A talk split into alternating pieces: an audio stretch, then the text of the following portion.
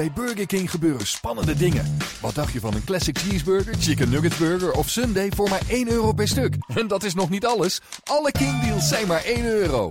Haal ze nu alleen bij Burger King. Into the second half then, and as promised, there will be poetry to begin the second half. If you've not got a copy yet, I urge you to get hold of a copy of Highway to Heal. It's the 11th issue is out now. Really? 11th issue is out now. And it's an excellent read as ever. Fanzine. Good fanzine, yeah. Torquay United fanzine. There's lots of good stuff in it. The thing that caught my eye is two haiku poems by a gentleman by the name of Mike Sanders. Oh, yes. Who is a Torquay United fan through and through. Yeah, a northern, one of the northern Gulls. Exactly. A northern contingent, yes. A university lecturer in literature, a published author, an expert on poetry, and a writer of haiku. I spoke to him the other day. He also has the great benefit of being a thoroughly nice bloke as well, by the way. So I'm going to read you the haiku that he wrote after the defeat at North Therapy, from bad to verse, as we like to say, with our usual excruciating punnery. So, okay. Excuse me. I'm sitting back already. Humber Bridge backdrop, swirling winds, the game keenly anticipated. Gulls start brightly, but a goal-saving tackle gives foretaste of outcome. We cannot score. Shots deflected, headers go wide, go over, are saved. Early change. Jamie Reed on, his quick feet bewitch their fullback all game. Ferrybury pressure. Shot scrambled off line, corner well clawed out by Moore. Second half begins, like first. Williams, clean through, fails to round keeper. Minutes later, the cruelest of bounces screws back to penalty spot. Their only second-half shot on target goes in. 15 minutes left. A Gull shot hustled off the line. Verma's header beats keeper and bar. 5 minutes to go. Luke Young's post-rattling free kick, symbol of our day. Three would not flatter. Their goal force-field protected, while ours remains cursed. Mike Sanders. Well done, Mike. Nicely done. And yeah. Faultless reading? Yeah. Like a young Richard Burton, I thought there for a moment. Yeah, I'm giving up this business of trying to tell people what happened and didn't happen. I think I'll just cut it back to a few. I feel a limerick coming on at Gateshead on Saturday. I thought I was listening to Radio 4's Poetry Please. Did you really? Oh, yeah. Put me in that. There was an old team. No. But that's great. What a different way of capturing a match. Thank you, Mike, and thank you for giving us permission to read that aloud. It's in Highway to Heal. Get hold of a copy now. That'll be a collector's item now, that one. And I will say you read it really well as well, because that's very kind of you. The haiku isn't an easy thing to read. No. Well, it's well done. There you go. That's this week's challenge out of the way. Yes. Yeah. Now then, less entertaining matters. Let's talk briefly about Maidstone. Incredibly, Torquay United were still in with a chance of getting something from that game right up to the last minute, despite the fact that at times they were dreadful. Well, I think in many ways, last Saturday's match absolutely summed up United this season. David and I looked at each other with 20 minutes to go, maybe, and I think we both knew what we were thinking. Yeah, we could get something out. Yeah. We could even win this. I think we actually said that when they were 3-1 down. Yeah. But, you know, it just summed up, all within the 90 minutes, United's attacking play, pretty good at times, looked well capable of beating a team like Maidstone, as they've looked capable of beating Dover, Lincoln City, Barrow, several other teams. Blissett worked incredibly hard. That's right. It did. And yet, their decision-making at times, especially, obviously, on Saturday in defence, is just, you know...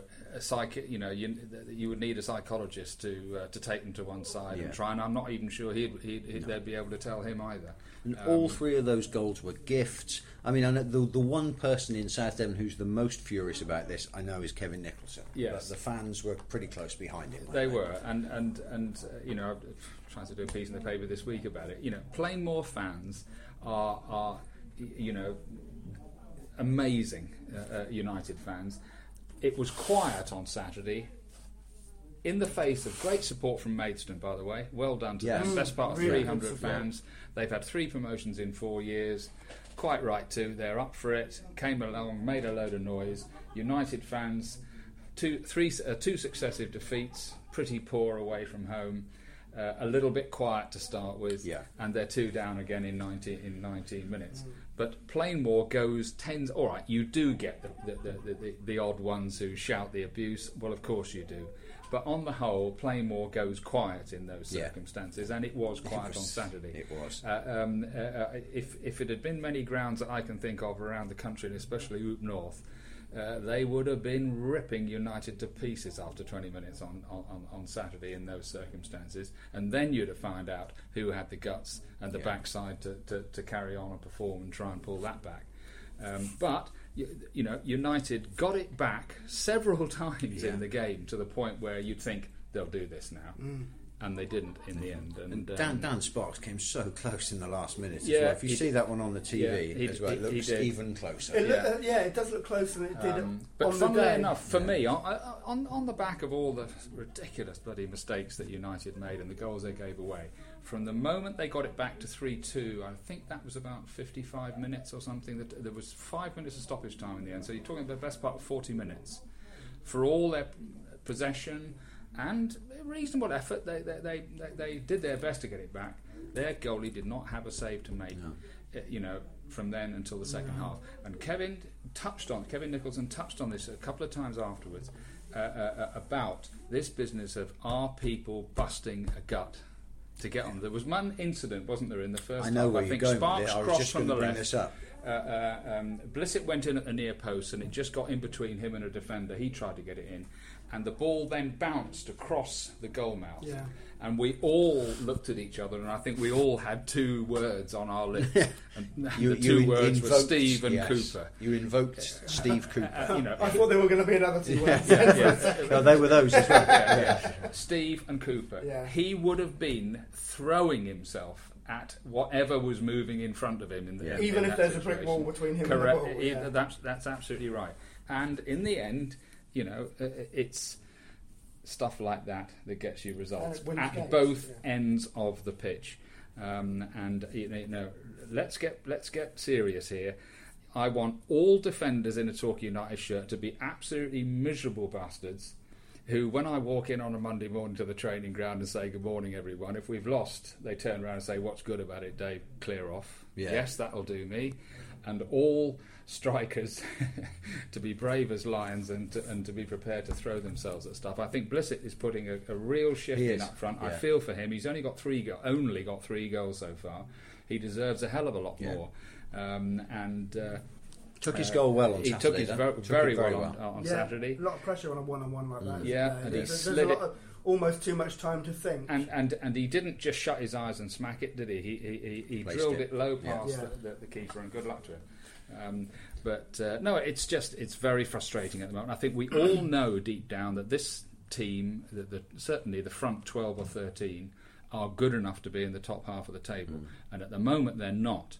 And they should be beating each other up, as far as apart from anything else, you know. I mean, because they are so close to being a decent side, it's very. I mean, what Kevin Nicholson, Kevin's. Wife and kids must be long suffering because he must be coming home and kicking the walls. So we'll go to extra time this week because we've still got a few more things to discuss, including what shape the team might have for the long trip to Gateshead. On Saturday. We also need to talk about the arrival of an old favourite at Plainmore. Chris Todd back in the house. Yeah, well, he was sacked. I think everybody thought after 4 games this season. He did amazingly well at Eastleigh last year after taking over for his first job, didn't he? 3rd round of the cup, nearly beat Bolton. Yeah, they finished 7th. All right, well, it was another case where the cup almost derailed their season, though, wasn't it? Yes, yeah, almost certainly. 4 games into the season, they won 1, drew 1, and then lost 2. Both of them to quite good teams. I think, seem to remember, Dover, I think, was one, and out he went. He's quite keen to try and play again at a certain level if anybody's interested in it, but I don't think that's really the top priority of him coming and to train with Torquay. He wants to try and get himself as fit as possible, and why would you not say yes to someone like Chris Todd who's coming and training with you? You know, well, some of the defenders, from what I understand, he's been throwing himself around the training ground just as you expected he would, and you know, if anybody, if United need anybody at the moment of that sort of stuff, yeah, it's a Chris Todd type, isn't it? Don't go away. Once again, we'll be back for a little bit of extra time after the break.